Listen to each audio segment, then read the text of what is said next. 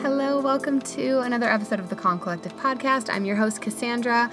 We are here on a Sunday, a little bit different today. It's a bonus episode. I really could not wait to highlight one of my dearest friends, Tess Tyson, who just wrote her first book. It's a poetry book called It Was a Monday. I've had the honor and the privilege of reading a few of her poems um, along with her preface, and it is just mm, full body chills. It is such a beautiful book. It is raw, it is straight from her heart, from her gut. And I can't remember the last time that I had read a book and felt so seen and so understood. Tess really walks us through not only her journey with heartbreak, but the writing experience as well. And something that we touched on was that although this book is targeted towards heartbreak and loss around relationships, it also had this beautiful way of touching on people who are grieving from um, the tangible loss as well. So, like in my experience with losing my father, I told Tess how much I would read these poems and just be like, oh my gosh, I know that I could be thinking of a past relationship, but I'm really feeling my dad here in this in this writing which is what i think is so beautiful about the written word is we interpret it the best way that we need to feel it in that moment. We also talk a lot about um, the healing aspect of heartbreak. This is not just a book about pain and suffering, right? It's a book about coming home to yourself. And Tess does such a beautiful job of articulating those emotions, those roller coasters, um, those peaks, those valleys within this book. And I'm just so grateful that she took the time to share her soul with all of us on this podcast to give us a little peek into the book. You can pre order it um, from today until 12 12. Pre orders started on 11 11, and again, that goes until December 12th. Um, all of the information will be in the show notes. They are available for gifts as well, and you can find all of that on Tess's website. Again, that'll all be in the show notes for you. I really hope that you enjoyed this episode. I'm just so giddy and can't wait to share her with you. So I'm going to stop talking. So I'll see you on the other side. Tess, welcome to the show, my angel. I am so thankful that you're here to share your freaking magical soul with all of us. Hi, thank you so much. um, I'm just so happy to be here and so thankful to like share this space with you and mm. thankful that like you want me to be a part of it. And um, I am really also very excited to, you know, share a little bit more of this story with people, although it is wildly terrifying. Yeah, you wrote a book. My baby wrote a book while also studying for the LSATs. That's insane to me. I'm like, how did you do both? But it's called It Was a Monday, and it is a beautiful compilation of poetry reflecting heartbreak and healing and all the bits in between. I've had the true privilege, honestly, of reading a handful of them, and I texted Tess immediately after that I just had tears down my face. They're just so honest, and I'm just so proud. Thank you so much. Um, and honestly, like, I sent those to you, you know, like kind of late in the evening, mm-hmm. um, like later in the evening. And I loved when you texted me back and you were like, I'm saving these. I'm not reading them right now. I'm reading them with my morning coffee. This is like going to be a moment for me. Mm-hmm. Um, and that's like truly how I am hoping that people will embrace this book. And, you know, I've been thinking this since my pre order began is like, it's so incredible. And like, I get butterflies every single time an order comes through, honestly. Mm-hmm. But what I want more than for people to buy it is for people to read it, mm-hmm. you know? Um, and so, and, and, you know, people, people buy books and whatever for support and like that means so much to me um, but like the point of writing this book was to like share my you know my feelings and my experience with people um, and hopefully like allow people to relate and like have a mm. moment of peace from that you yeah, know absolutely so, before we dive into all things poetry and heartbreak and healing, can we rewind a little bit? Let's give the listeners some background where you're from, what your upbringing was like, what makes Tess Tess. Yeah. Um, so, I'm from Michigan. Um, I've lived in Chicago for about six years. And uh, born and raised in Michigan, and uh, I went to college in Michigan, worked in Michigan for about three years after college, and um, then I moved to Chicago for grad school. Um, so, you know, I've kind of like bounced around from like interest to interest my whole life. Um, and our mutual friend, um, Cassie, will tell you, which she's been my best friend for 20 years, um, but she reads human design now. And what she will say is that it's very within my human design to do so. Um, but of course, I didn't know that until like two years ago or mm-hmm. whatever when we first did that. And I was like, oh my God, I don't feel so lost anymore, you know? Um, but so, you know, I'm kind of always just like bounced around from thing to thing and like just really allowed whatever was pulling me to like to pull me in and like mm-hmm. tried not to deny whatever was feeling really big. So I, you know, I did my 200 hour yoga training in Chicago and then I did my 300 hour yoga training um, in Bali last year. And then I came back from that and was like, I don't really know if I want to teach yoga anymore. Like the reason I started in YTT was because I really loved what the practice was giving to me. And then I found myself like getting so wrapped up in the act of teaching that I was like losing what the practice really mm. meant for me and like was doing for me on a daily basis. And so I was like, okay, well, if I lose that, then I'm going to lose the power that I have in teaching. You know, I'm not going to be able to touch people as much as I can if the practice actually means something to me. So I kind of moved away from that. But, you know, the thing that's always been constant in my life is writing. Um, I've just always been a writer. I've always written something, and you know, poetry probably started in high school ish. I would say, um, like maybe sophomore year of high school or so. Like, there's definitely one or two poems in this book from like 2006 or 2007, mm. which is pretty crazy.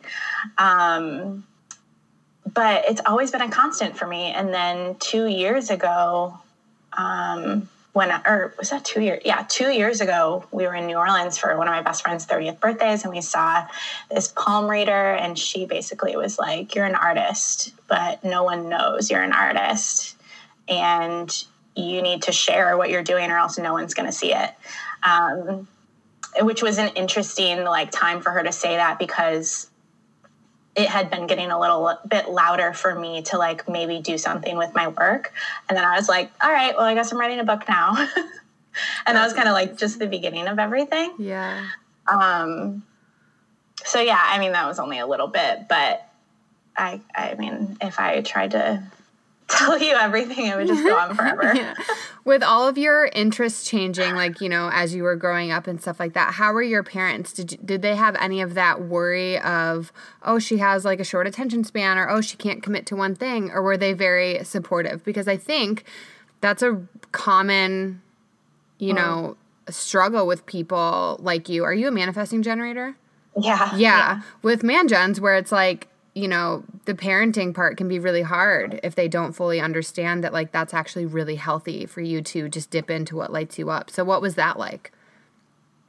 Totally. Um, my parents are the best. Uh, mm-hmm. yeah, I mean, like, my dad, so my parents have been divorced since I was six.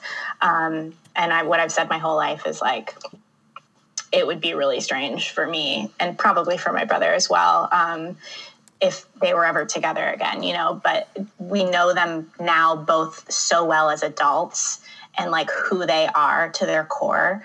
And this is kind of unrelated, but like one of my favorite parts about growing up is like that tipping point where you realize where something like kicks in and you're like, oh, my parents are like humans.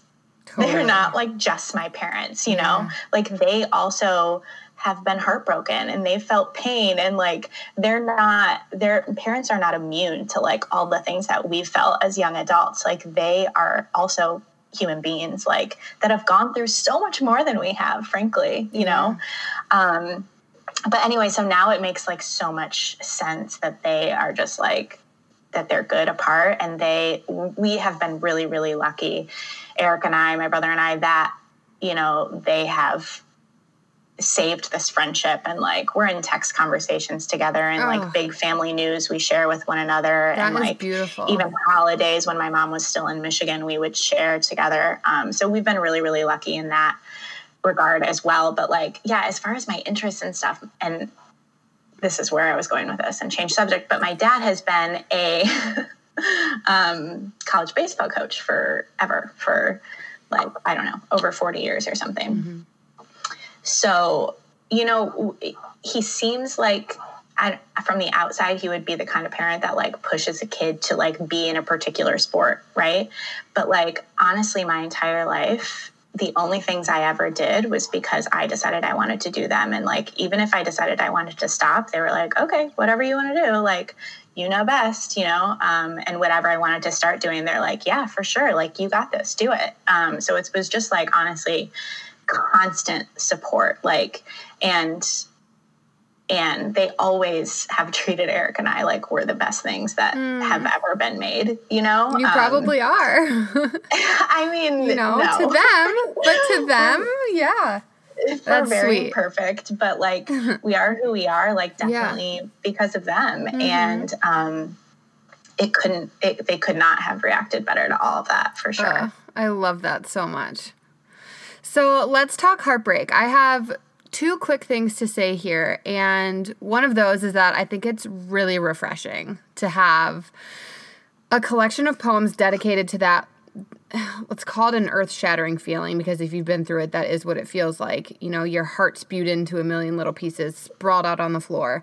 It's humbling, it's numbing, and it's all the things all at once. And as someone who's also been through it, having a tangible book to hold in my hands of someone telling me that they've felt the same things, it's like this it's like a permission slip to just continue on being human. You know, you're connecting you're connecting people through your words and your stories and your experiences and that as the author just must feel so fucking good. um it is I, I don't think it's like really hit me yet that like that it might make people feel that way and it might comfort people in that way. Um, i know that that's the intention right? But because no one's ha- held the book in their hand Yeah. and because Yeah. no one's read it like fully besides me um, it's still a little bit like out of reach for me. But but i do i mean like that's the goal. I really want like it to be a place where people can go to feel like understood. And, you know, I think the thing, I mean, for me anyway, about heartbreak is that, like, in all of that, and for however long that lasts, or like however ongoing that is, it can feel like you can feel really alone. And what you just said is that, like, it's the truth, which is that, you know, it's something that happens to almost all of us or to absolutely all of us for one way or like in one way or another right? It may not always be like a romantic heartbreak um, but we're all broken in different ways. And what i think like one of my biggest hurdles in all of that was was like realizing that i wasn't going to that wasn't the new me. I wasn't going to be that way forever. Um, like i think that it's really really important to embrace those moments and like really be in those moments and like really feel what you're feeling. Mm-hmm. But i also think it's really really important to not live there you mm-hmm. know to not to understand that like that may have that may have changed a little piece of who you are or it may have an effect on who you are but it doesn't it's not who you are it doesn't fully define who you are it's not like hey i'm tess i have my heart broken and now this is who i am you know what i mean um, i was me before and during and after this and it's just like a piece of that big puzzle you You're know you're visiting a darker place for a period of time. Yeah. Totally, I love totally. that. You don't live there. Yeah, that's so yeah good. we don't have to live in any of those moments Yeah. but like it's really really important to acknowledge those places that Mm-hmm. we don't need to live you know Mm, Absolutely. So then the second thing that I wanted to mention is that as someone who is a grief advocate, I I think we both know that I'm very passionate and on a mission of sorts to just dismantle the taboo nature of grief. I want to mention that heartbreak from relationships of any kind is another form. So grief doesn't just relate to death in the way of the end of a life, right? It's loss of any magnitude the loss of a bond, the loss of a soul, the loss of even just like a rhythm between two people, of an idea that it was going to be any different. And I just wanted to take a moment to say that out loud to all of the listeners and to you because I feel that so deeply. And I wish it was honored a bit more. And you do this in the writings that I was so lucky enough to read before the book is actually in people's hands. Um, you pay homage to grief and loss in a way that just like, I don't know, not to sound trite, but it just felt like it was like holding my heart in the palm of like your hands and like wrapped up in a blanket. And I just want you to know that because I did read some of those poems and think like, oh my gosh, I can relate so much in way of like, you know, breakups that broke my heart, but like I saw and felt so much of my grief with my dad in the poems too. And I wasn't expecting that. So I thought that that was mm. really, really beautiful. Um, yeah, that means so much to me, honestly. And something that you just said reminds me of a quote that I read kind of like, I would say, in the midst of like the deepest part of this heartbreak for me, which was like the hardest thing you will ever have to do is grieve the loss of a person who is still alive. Yes. And I read that, you know, some odd years ago and just remember like being kind of hit in the heart with that, being like, holy shit, like that is that is what heartbreak is, you know, or that is what heartbreak is when you have to when you feel like you have no choice but to part with a person who you know you were once best friends with and then you know one day something switched or something happened and you knew that the only option is to move forward you know without that person. Like mm-hmm. and that's the other thing is that like even though it feels like a choice sometimes it also like for me anyway it didn't feel like i had a choice. Mm-hmm um, even though I did, like, even though it was my choice. Um, and I remember even people being like, I don't know, almost, almost surprised that I could make that decision.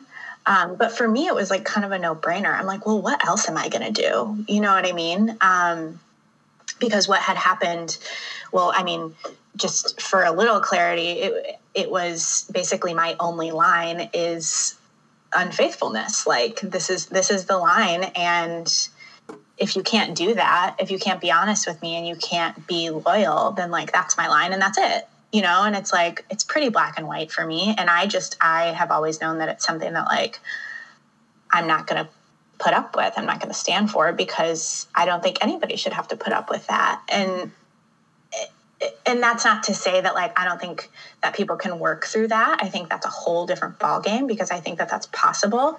It's just not where i was at the time you know? Um, it's not where we were at the time. And like i really really strongly believe like i had to do what i had to do.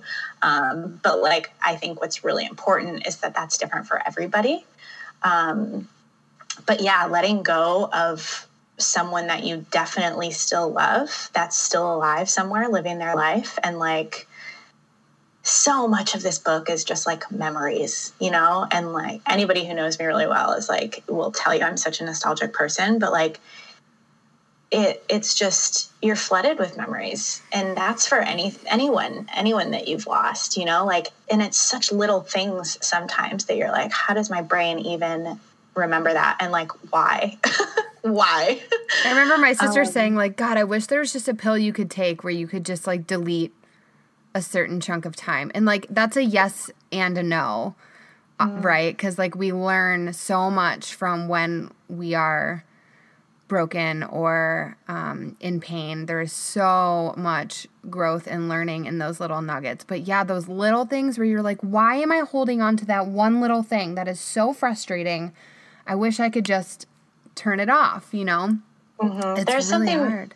I think that's like uh, maybe maybe from a poet this is silly but like there's something i think really poetic about those little moments that you can't yeah that you can't turn off and that you can't forget mm-hmm. like i think that there's probably a reason for mm-hmm. that you know um, and ultimately and i say this a little more outside of my broken period, right? Mm-hmm. Like I say this in a, a healing period mm-hmm. for me is that I I really treasure those moments and those memories. Yeah. Um, but that is like a mountain in and of itself to like get over right you know yeah. um, because there's definitely like it's all a roller coaster it definitely changes where you're just like i hate everything about those moments mm-hmm. you know mm-hmm. and like i want to forget them i remember i remember wanting to forget them and like if i could just re- erase everything that we ever did but like at the same time there was so much beauty in all of that so it's like you know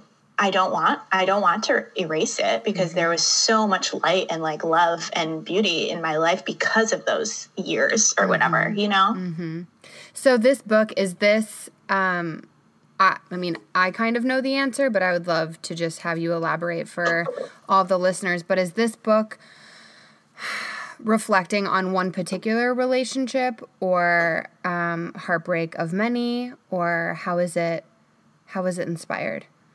Um, you know, and share as is, much or as little as you want about that. Yeah, yeah, of course. Um, so it is definitely mostly about one one relationship and one heartbreak. Mm-hmm. Um, but you know, I I mean, I've been single for a long time, and so since since that heartbreak, I mean, so it's also has little pieces of like i would say it has one big heartbreak and then it has little pieces of like my path into healing which mm-hmm. involves sometimes other people other souls you know and whether or not those moments are small or big or like short or long mm-hmm. those moments still exist and like even though i haven't been in a committed relationship since then. I've had a lot of moments with people that I still hold very dear to my heart or mm-hmm. that still made an impact on me one way or another who, you know, either taught me a lesson or like I was able to see in myself like okay, you're like going after the same person mm. still, you know, and like the you're getting the same result and this is why, you know yeah. what I mean? Um so it's like it's a lot of those different things and it's just it's honestly so it's like mainly this one heartbreak and mainly this one relationship that like is has is still really important to me and has always been but it's also like the path from the end of that until now which mm-hmm. includes like a lot of other people mm-hmm. you know mm-hmm. you wrote a poem called almost Christmas, and this is one that rocked me to my core. It's so simple, and it's one of the shorter ones, and yet it holds so much truth and weight. Tess gave me permission to read it, so I'm going to read it really quick. the other day, I was tying my shoes, thinking about the fact that I could not remember another moment in the past 29 years where I really was just there, tying my shoes, trying to be in the little things, even without you.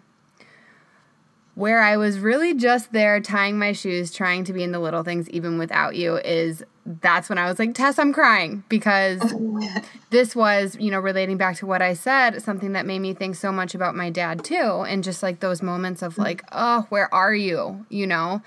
Um, and ah, it just resonated with me so much. And that's like the thing about the written word is like, I don't, you can't always explain why. It's just like a full sensation in the body. And the simplicity, but the punch that this poem holds is just so human and so, so beautiful. When did you write this one? Thank you so much. Um, I wrote that. Uh, I was living with a family that I have nannied for for a very long time. So it it was must have been a couple years ago or a few years ago. Mm-hmm. Um, I was at their house tying my shoes by the front door, um, getting ready to take the kids to school. I want to say, but it it really just like it really i mean to to track back onto what something that you just said that i you know that i really hold dear to my heart and that i think is really important is that another thing that i really love about the written word and about poetry specifically is that you know people will read these and and they will touch them or maybe they will not touch them but they will do so in accordance to like their experiences and the love or the loss or the heartbreak that they have had or they've gone through or whatever whatever their life has looked like it'll touch them in that way mm-hmm. and i think that that's what's really important is that even though these are like my my emotions and my feelings and my experiences mm-hmm. um, they can relate to so many different people on so many different levels because they they they just naturally will do that mm-hmm. because you don't of course you're not going to relate that to my experience i don't want people to read these and be like and wonder about my life and my relationships and my heartbreak mm-hmm. right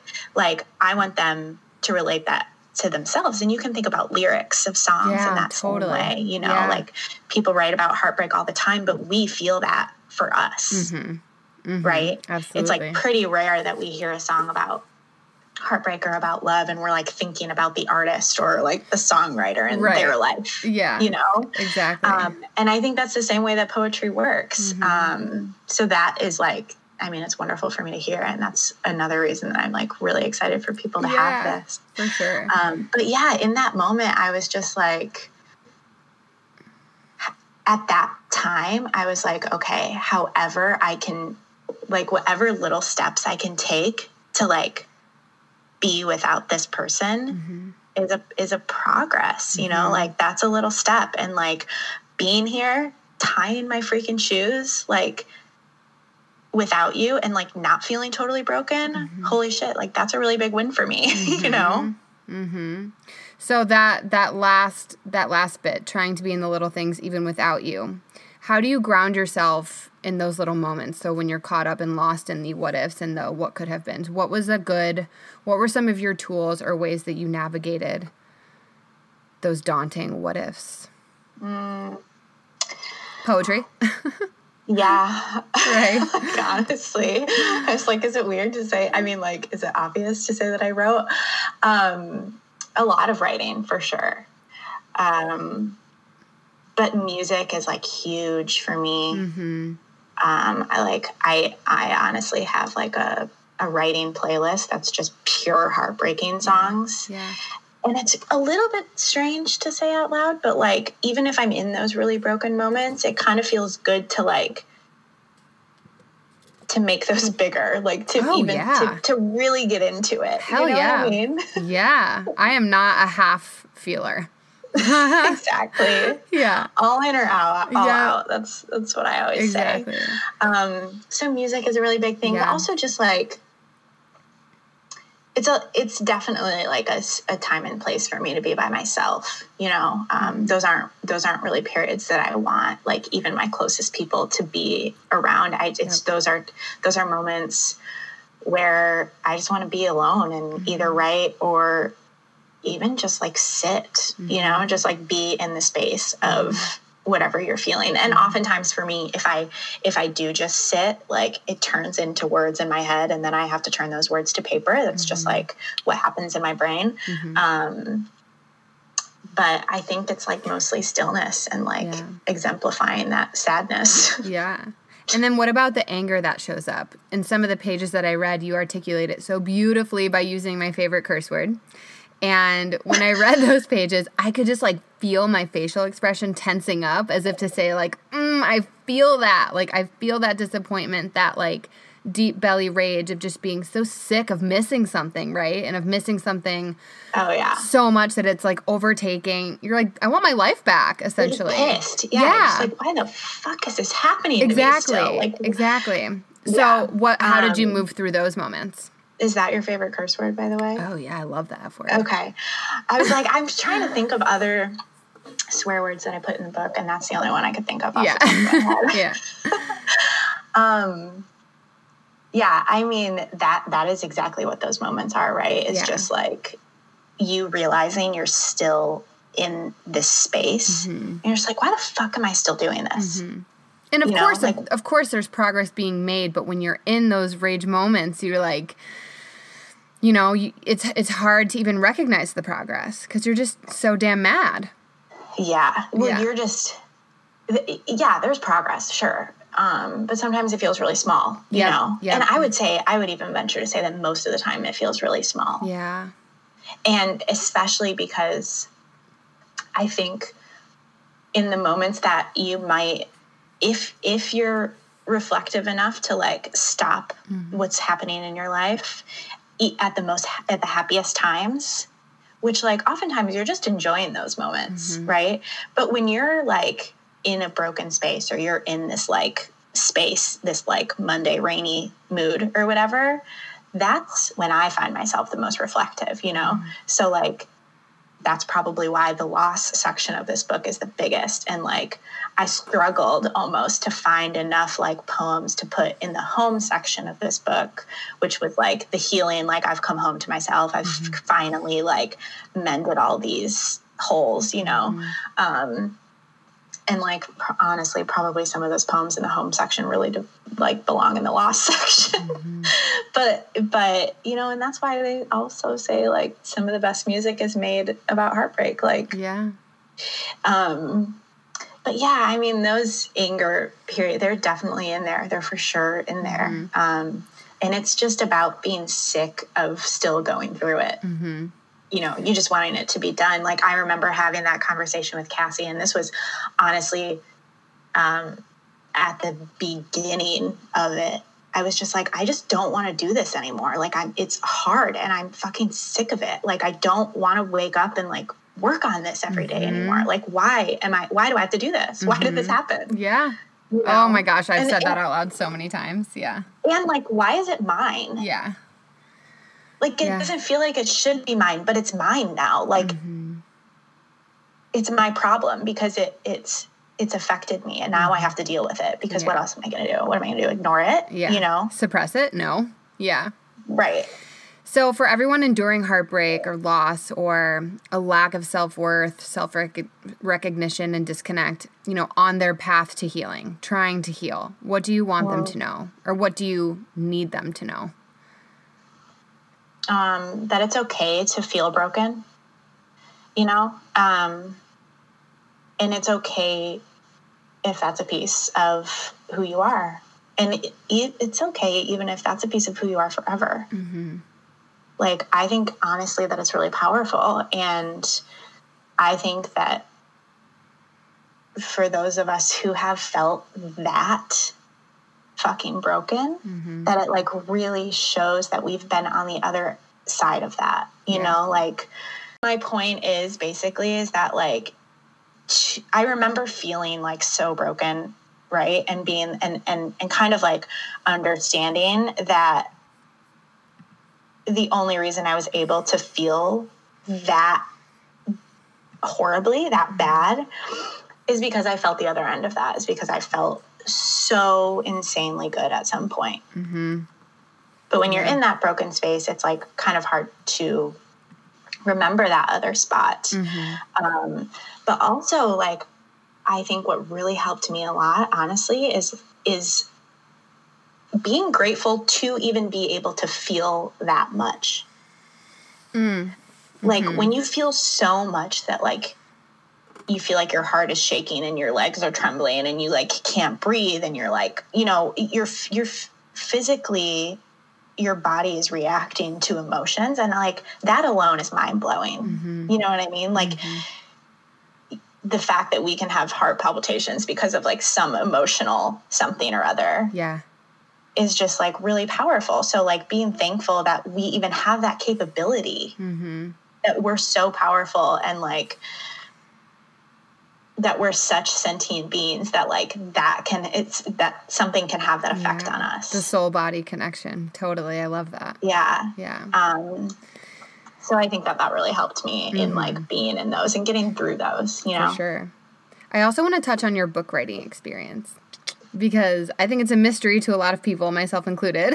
The process the grit the dedication the routine. So can you paint a picture of what that journey looked like for you?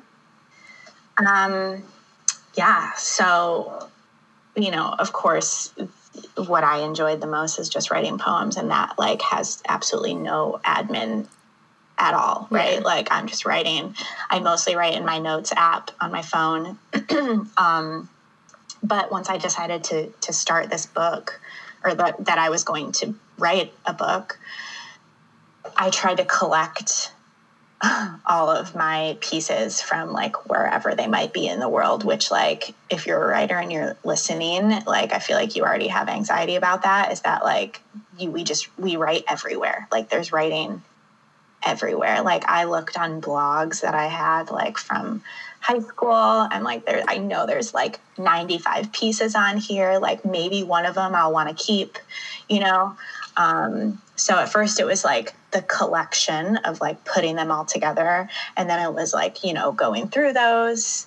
And the one thing that I will say is that like editing never stopped from like day one up until like the very last day before I submitted the manuscript, you know. Um, but what it looked like closer towards the end, um, you know, I hired a designer who I knew at, um, from the very beginning that I like could trust. And he and I had never worked artistically together, but I initially met him some odd years ago in Chicago through a friend. And it was really important for me to be able to um, hire people locally and like artists who, you know, who are freelance artists who are like working for themselves and especially Chicago freelance artists. And because I know I knew them personally, like to be able to hire my designer and my illustrator in that way, like really meant a lot to me. Yeah. Um, and so, you know, the, the meetings kicked off with my designer and he was just like so patient and, and, um, and like really just steadfast and like making sure we were delivering something that we both believed in. And I knew like just from the jump that like I could give him the reins on most of that. Mm-hmm. Um, and that was like that was the goal of hiring a designer is because you know like my graduate degree is in digital media and storytelling. Like i'm i built a book for my final project when i was in grad school and like i could have done that. But i was like i really and i do not think i could have done it like danny did it though. Mm-hmm. like which is why I, it, I think it was really, really important for me to hire him. Like I could have done that and it would have been like 15% of what he did. You know what I'm saying? Mm-hmm. Shout um, out to I'm Danny. like, you need to delegate and you need to give this to somebody who does this, you yeah. know? Yeah. Um, because at the time I was like, this might be the only book you ever write. And like, I really want it to be perfect. Yeah. So being able to delegate those to two people that I really trust and like trust their vision mm-hmm. and like trust also that they wanted the best for me and for this mm-hmm. process for me, mm-hmm. you know, um, was huge. Mm-hmm. And then the publishing, this is so wild, but like I I tweet quite a bit mm-hmm. and I was tweeting about writing a book apparently. And um, the publisher actually like followed me on Twitter and I know, and their name, you know, was just it's Tablo Publishing. It's out of Australia, but they started following me and I noticed the name, obviously. So I clicked on them, I went to the page, mm. and then I mm. went to their website, I read about them a little bit. So whoever on their team is doing the marketing of looking for random, and I don't even hashtag my tweets or anything. It was just like text. Wow. So like w- whatever they're doing is working because they nailed me down.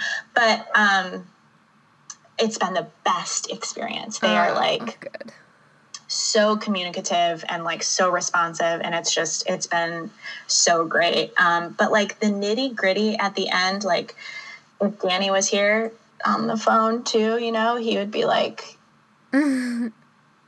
got a little crazy and yeah. i was i was just like texting him way too much and mm. like all hours and just you know and obviously doing more things than just working on the mm. book like whenever i found that it was like him and i working on it i'd be like all in you know mm-hmm. i'm like oh he's available so like let Let's me just go. dive into this yeah. really fast you yeah. know what i mean um i also remember too, she just like sorry. No, go ahead. Your illustrator. Yeah, they're beautiful. Yeah, no. I mean, yeah, she was just so. Anytime I like, and I, I was probably so annoying, but like the littlest things, like I'd be like, "What is that line?" Or like, what, "Can we do something with this?" Or like, mm-hmm. you know what I mean? Mm-hmm. Um, I'm just like such a visual person, yeah. and like, you know, I used to, I used to do um, copy editing like in college as well. Um, well, more so like editing of text, right? And so like all that stuff stands out to me.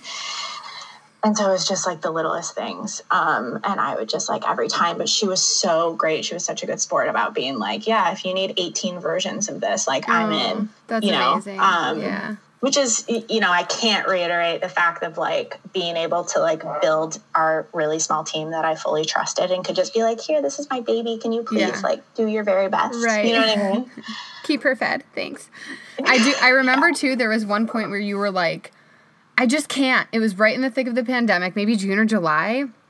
And we were on the phone, and I mm-hmm. remember you were just like, I'm at a standstill and I just can't. And I think that's so important to touch on to say out loud because this is self exposure, right? You're literally putting your heart on pages and allowing others to read it. And that's no small thing. And you have to be able to access the truest, deepest parts of yourself.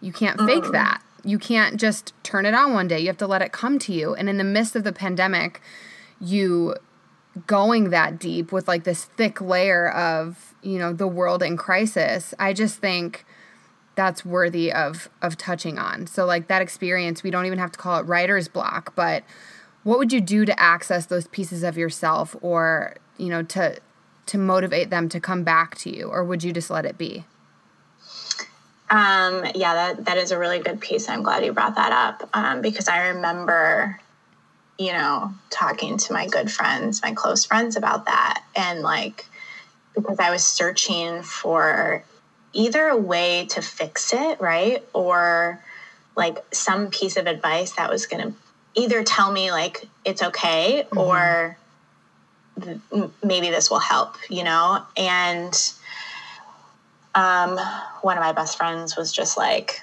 art is a process, man. Like you just got to let it be mm-hmm. and you got to give yourself grace for like the ins and the outs of it because it because it is like you like you said like it is such especially you know especially this project for me was such an emotional piece everything is like rooted in like deep deep emotion right so anytime i worked on it it was like even if I only worked on it for like a couple hours, I was like emotionally exhausted afterwards, you know? Yeah. So I really had to, and, you know, especially during the pandemic and during the first quarantine, I was living with my best friend just so like he and I didn't have to like both be alone or just like, let's do this together. Mm-hmm. But like I felt guilty about not putting you know, like eight hours a day into this because I was like, this is the time. Like the world has given me this space to like really get this book done. I wouldn't have this time if this pandemic wouldn't have happened. I would be still working, you know, and I'd be doing this thing like in the evenings, but now I have this time. And then all of a sudden I couldn't do it. You know what I mean? I was, mm-hmm. I felt so stuck. But I also like knew I couldn't push myself to that point. I right. it's not something that I can do if I'm not in it. I'm just not in it. Like, mm-hmm. and, and there's okay. really no way around it. Yeah. Yeah. So I just had to be patient. I had to wait, and I had to just like give myself grace and be like, look, it'll happen when it happens. And um, you know, I'm lucky enough to have the best friends in the world.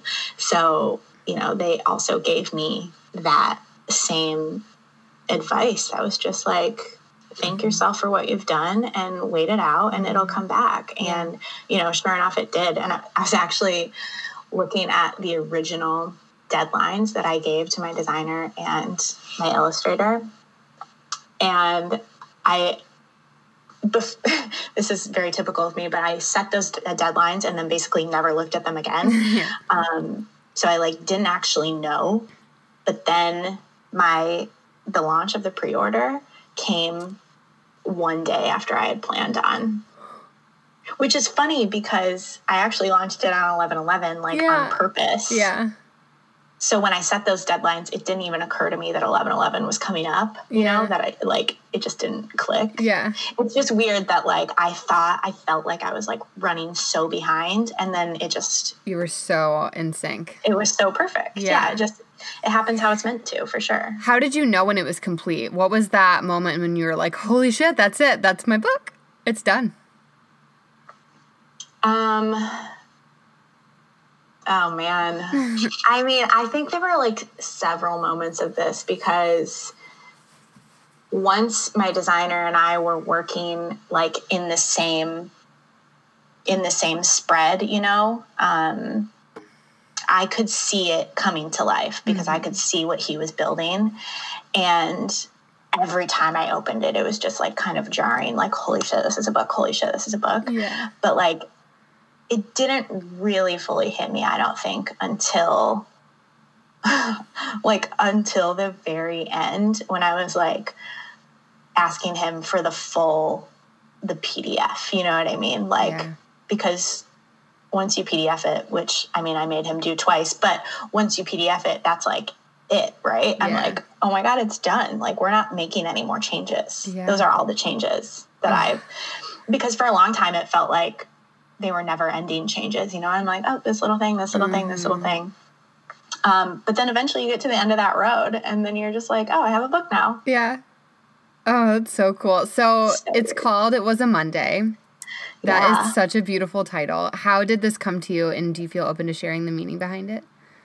Um, yeah. Uh, so actually it was not going to be it was a Monday up until literally last month. Oh.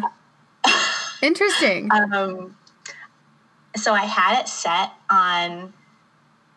I don't know if I want to share what I, I wanted the first title to be. Yeah, I'd withhold it because you never know if, you're, if that's going to come to you for it, another. Maybe I'll use it. Yeah. Um, anyway, I had it set on this, which I did definitely did tell some people. I had it set on this one title, and then I was going through some like just notes I was taking on. I found my old list of titles that I was like brainstorming. Mm-hmm. And I just went through them all again and was like, for most of them, I was like, no, no, no, right? And then I finally went through them all. And then at the very end, it was the one title that I thought that it was going to be. And then it was, it was a Monday. And for some reason that hit me a little bit differently than it did the first time. Mm-hmm. And then I, it was when I was in California with Cassie and Scott. Mm. And I asked them and they both were like, it was a Monday. And I was like, oh, this is like new. This is this is news you know? Mm-hmm. and so i sat with that for like a couple days. And then my designer was like asking me for it because um, he was like trying to do the cover. And i was like uh i think i'm like still torn between these two.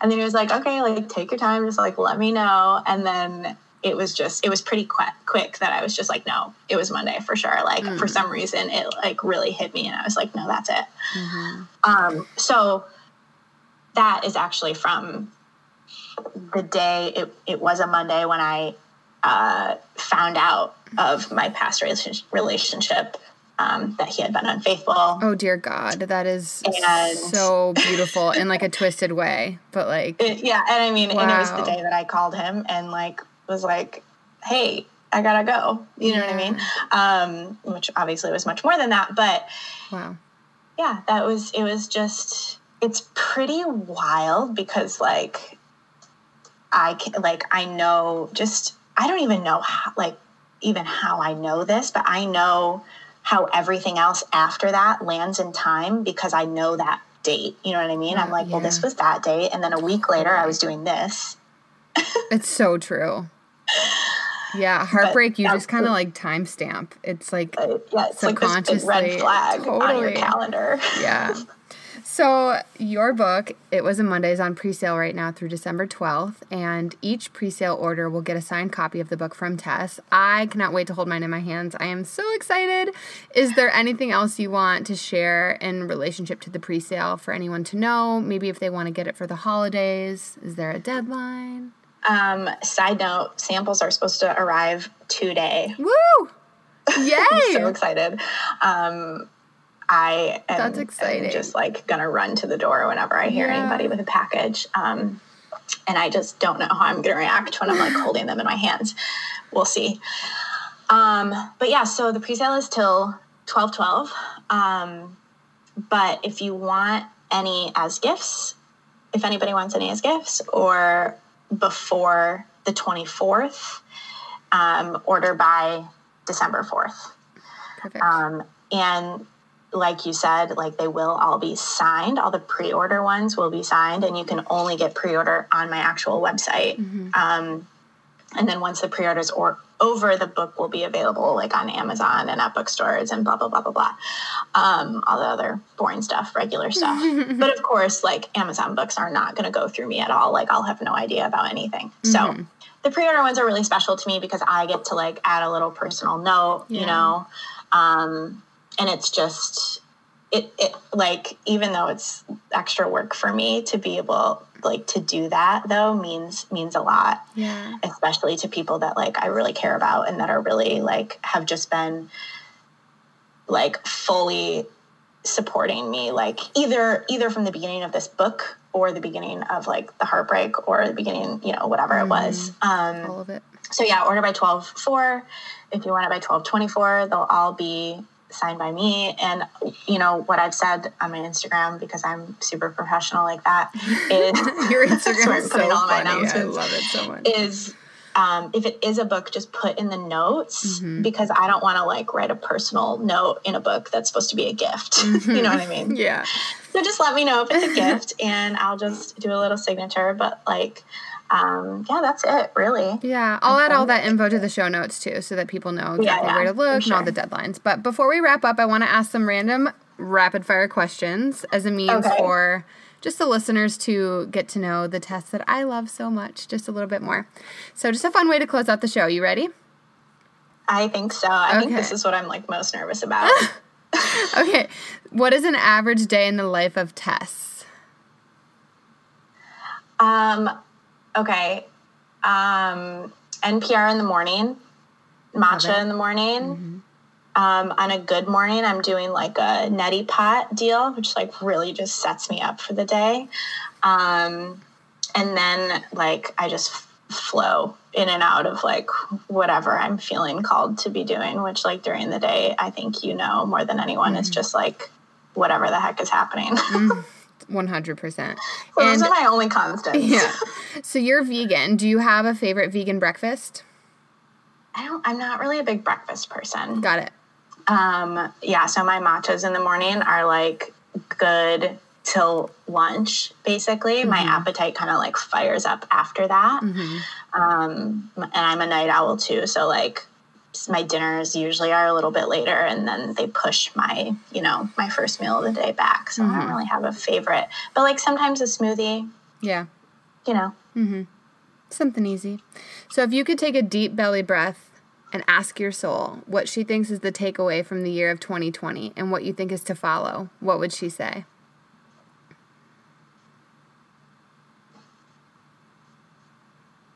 Um, I think the takeaway is stillness.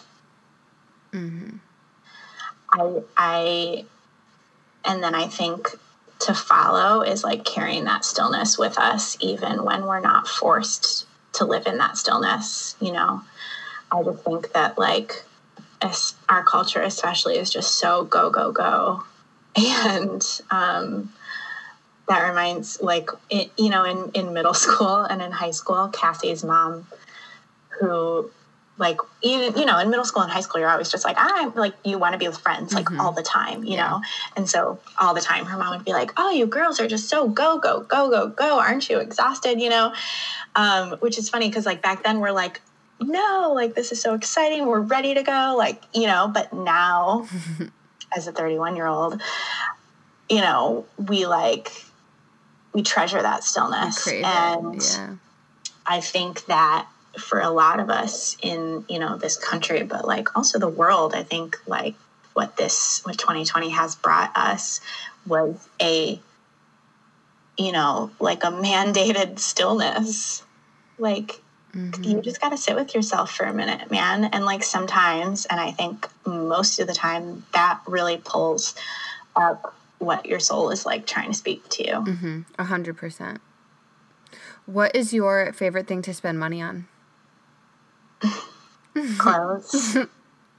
You're you have the most badass wardrobe. When Tess and I first started becoming friends, I was like, "Can you come dress me every day?" I'm like so guilty of it. Um, but fun little fact: my my major in undergrad was apparel and textile design, so I blame it all on that. Yeah, it's not your fault. In relation to that, in relation to that question, if you had a hundred thousand dollars, but you could not invest it, You couldn't use it towards charity. You can't spend it on family and friends. You have to buy something for yourself or some things. What would you spend it on? Are student loans out of that? Um, I guess not, but like, it. can we just have a little bit more fun? Okay, well that's what I That's would fair do That's fair, though. That's fair though. Um, I would travel. man. Yeah. It's always travel for me. Yeah, Tess is a, a big traveler. She has um, the Instagram name on this. This handle is genius, but uh, she has another Instagram called The Road Tess Travels, and it's killer. Your Yeah, I, photography I just wanted a place to be able to like put my travel photos where I like didn't feel any certain way about like Yeah. what people thought about it. I'm like, but like because I have so many. Yeah, and like you said, this is like for me to look back when I'm 80 and like see that I did cool stuff. Yeah, totally. it's the best. I love it.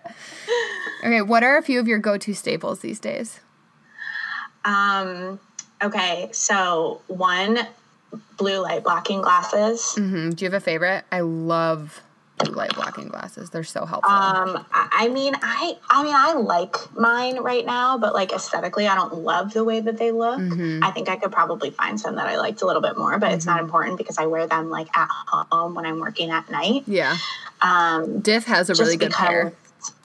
Wait, what? Diff just came out with some really good, Oh, okay. cute ones, Cool. Yeah, mine are like from Amazon and were 12 Mm-hmm. bucks, I think. which is also great. I don't know. um, wait, and then the other thing that I wanted to say, my go-to Yeah, staple is, yeah, and yeah. I just texted you about this the other day, is your sister's dream tincture. Literally changed my life. Like Oh, that makes me so happy. I put it in my water every night before I go to sleep at home because I sleep really well once I get to sleep, but it's Mm-hmm. like usually pretty hard for me to, to actually get there and like quiet down. And that is so helpful. Oh, I'm so glad. Yeah, so for anyone who's like, what? My sister's a midwife and an herbalist in San Francisco, and she makes some herbs, tinctures, and stuff for their clients. But yeah, she has one called Dream that Tess was telling me she was having a really hard time sleeping. And so my sister sent her some, and the rest is history. So yeah, if you want that, now I'm gonna be getting it forever. yeah, I love it. I'll include it in the link for anyone who's like, uh, I can't sleep either. It really Seriously. it helps so much. Do not get behind a car. Once you take it, Go to bed. just go to bed. Yeah. yeah. What is a piece of yourself that you celebrate daily? Um, you know, my first instinct is to say my people,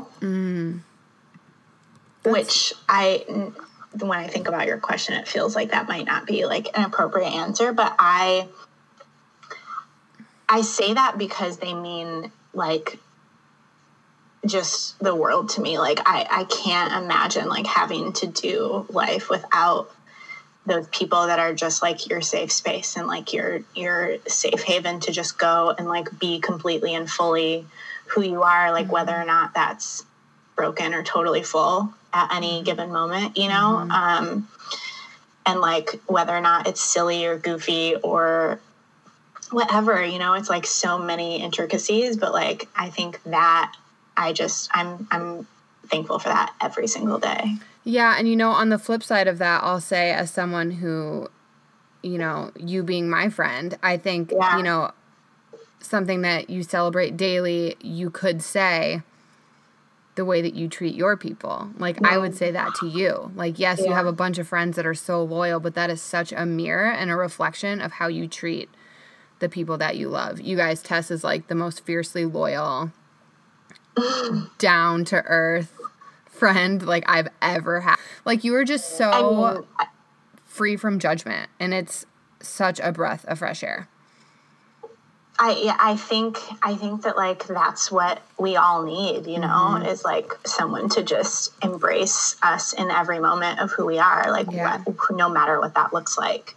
Right. Um, so I, I do try to be that for everybody that I love. Yeah, you do a very good job. What is one thing that you struggle with most on a daily basis? Um, gosh, I would say like focus. it's it's um like really literally right here. I have Brain this brain juice. juice right next to me, organic Olivia's brain juice, and I also use these like DoTerra rollers that are like motivate, thinker. Um, but I just like I feel like sometimes my brain is just like at a billion miles per hour, mm-hmm. and I just really got to hone in sometimes, and sometimes that's way harder than other times, mm-hmm. you know. But I think that that's like definitely something that pops in every single day, mm-hmm. and I kind of I kind of give myself a hard time about it, you know. Um, but I don't know. I'm I'm learning. I'm trying to figure it out. I think I can relate to that. And what I found interesting is that, like, I don't know if it's, you know, getting older or it's just like a stage in my life, but like, I cannot have that much caffeine anymore. Otherwise, like, I can't get back to that stillness. It's like once the caffeine hits my bloodstream, my brain is a million miles an hour. Even if it's one cup of coffee, I'm like so sensitive to it now. Yeah, I'm I've for sure to. the same. I, um, you know, I don't drink coffee every day anymore, but I do drink it like on the weekends because mm-hmm. I'm a 90 year old woman and like treat myself on the weekends. Weekend latte. Black coffee. Yeah. um, but if I have like two cups now, mm-hmm. oh my mm-hmm. gosh. Forget it. It's just, yeah, forget everything. Yeah. yeah. What is one of your favorite small businesses to support right now? Um, well, if you if anybody follows me on Instagram, they know this already. But Leah, Leah Kirsch. Yeah. my girl. But also, like, her and I met because of her brand. Um, we weren't like girls, and then I was like, a, you know what I mean? Yeah. Like, we met because I fell in love with this denim jacket from like six year six years ago, um, and just she is just an incredible human being as well. Cassie and I actually interviewed her on the first season of Soul Alignment podcast. Cool. Um, she is just like such an empowering person to be around and she is so driven um, and she's just like a total light to, to, to be able to be a part of something like that and someone like that and around her is just incredible. And she also makes obviously like super dope super comfortable stuff. Oh my gosh. Um, i don't even know where to start. i feel overwhelmed because i want everything and i just well, welcome to leah kirsch. Um, mm. but then also Cassie has magic face oil. Mm-hmm.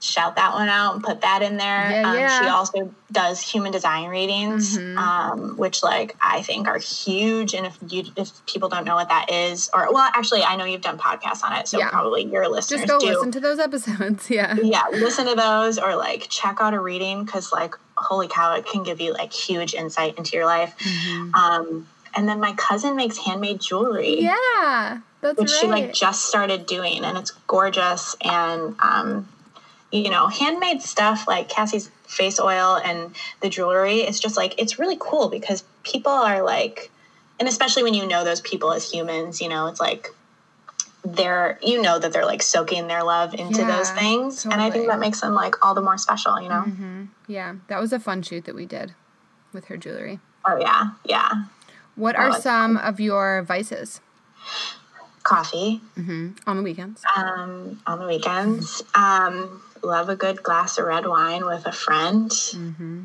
and um, honestly, this is like probably going to sound so weird, but Gilmore Girls, the television show, television. Who am I? The TV show. like really stepping into that 50 year old woman um it's just so comforting for me yeah I don't know if it's like the mother daughter thing that's like really heartwarming, but like I can, if that's on, I just like, I, I mm. settle a little mm-hmm. bit, like my soul, like I feel a little bit more grounded, mm-hmm. which is kind of crazy. Um, and also if, if, if by chance anyone watches Gilmore Girls or like has seen it before, Rory's like studious nature, um, always gets me like a little bit more motivated oh, too. Oh, that is fair. I've yeah. you know what I'm saying? Yeah. I'm like, if this girl went to Yale, I got this.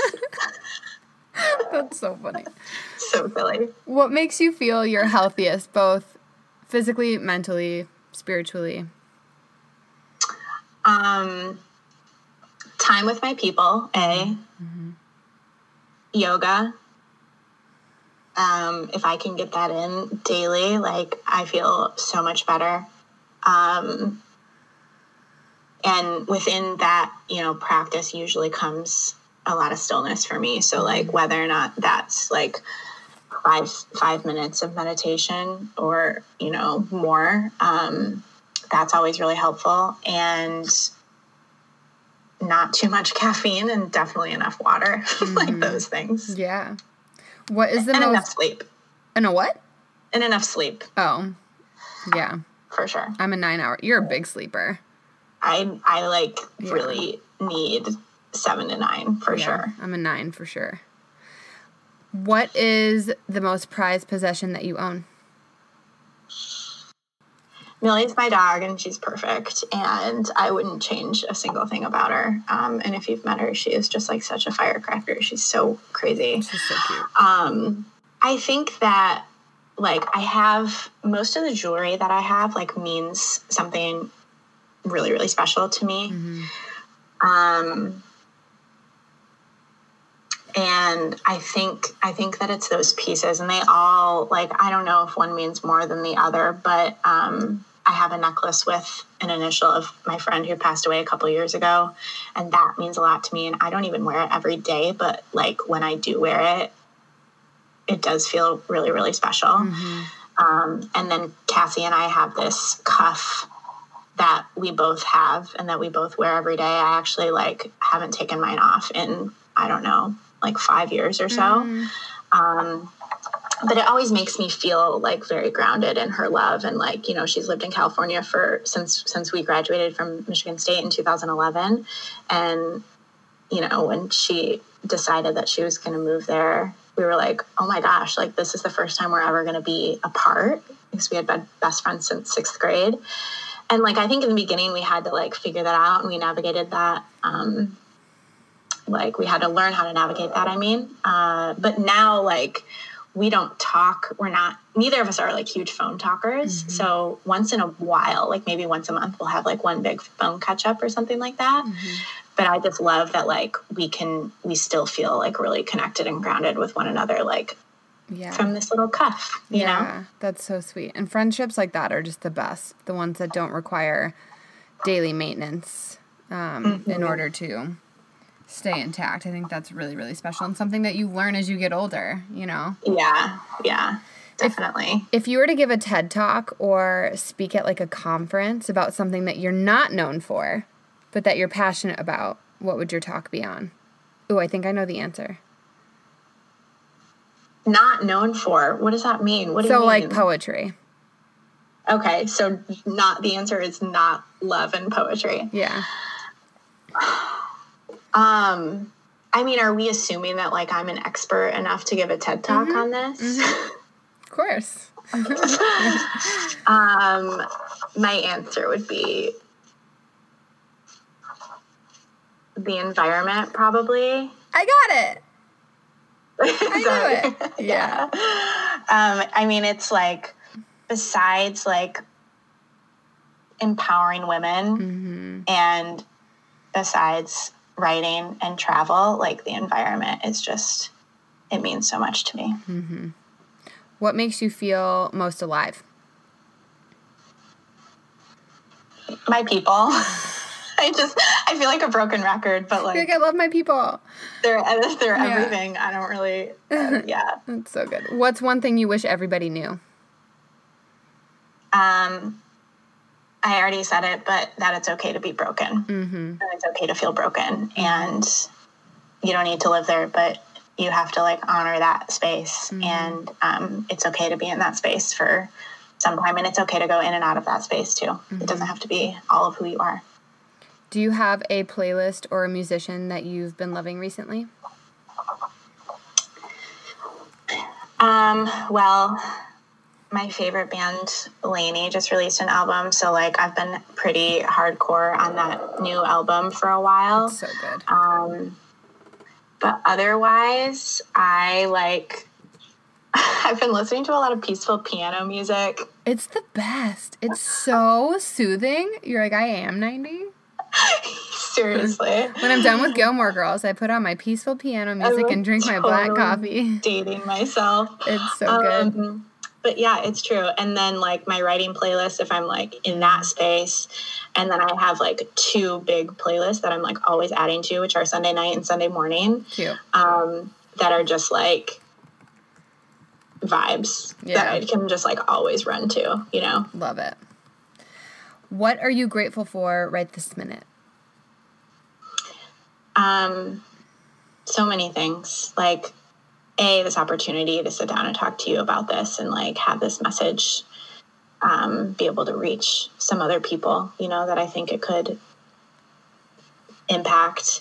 And then the opportunity to like be able to make a book like that is still really mind blowing for me, even though it's like at the end kind of of that road. Like it's still really, really crazy that I have even the tools available to me to be able to do something like that. And like that's not something that everybody can reach. And I'm so wildly grateful to be able to like have those things at my disposal basically you know? Mm-hmm. um, and guess what? My people.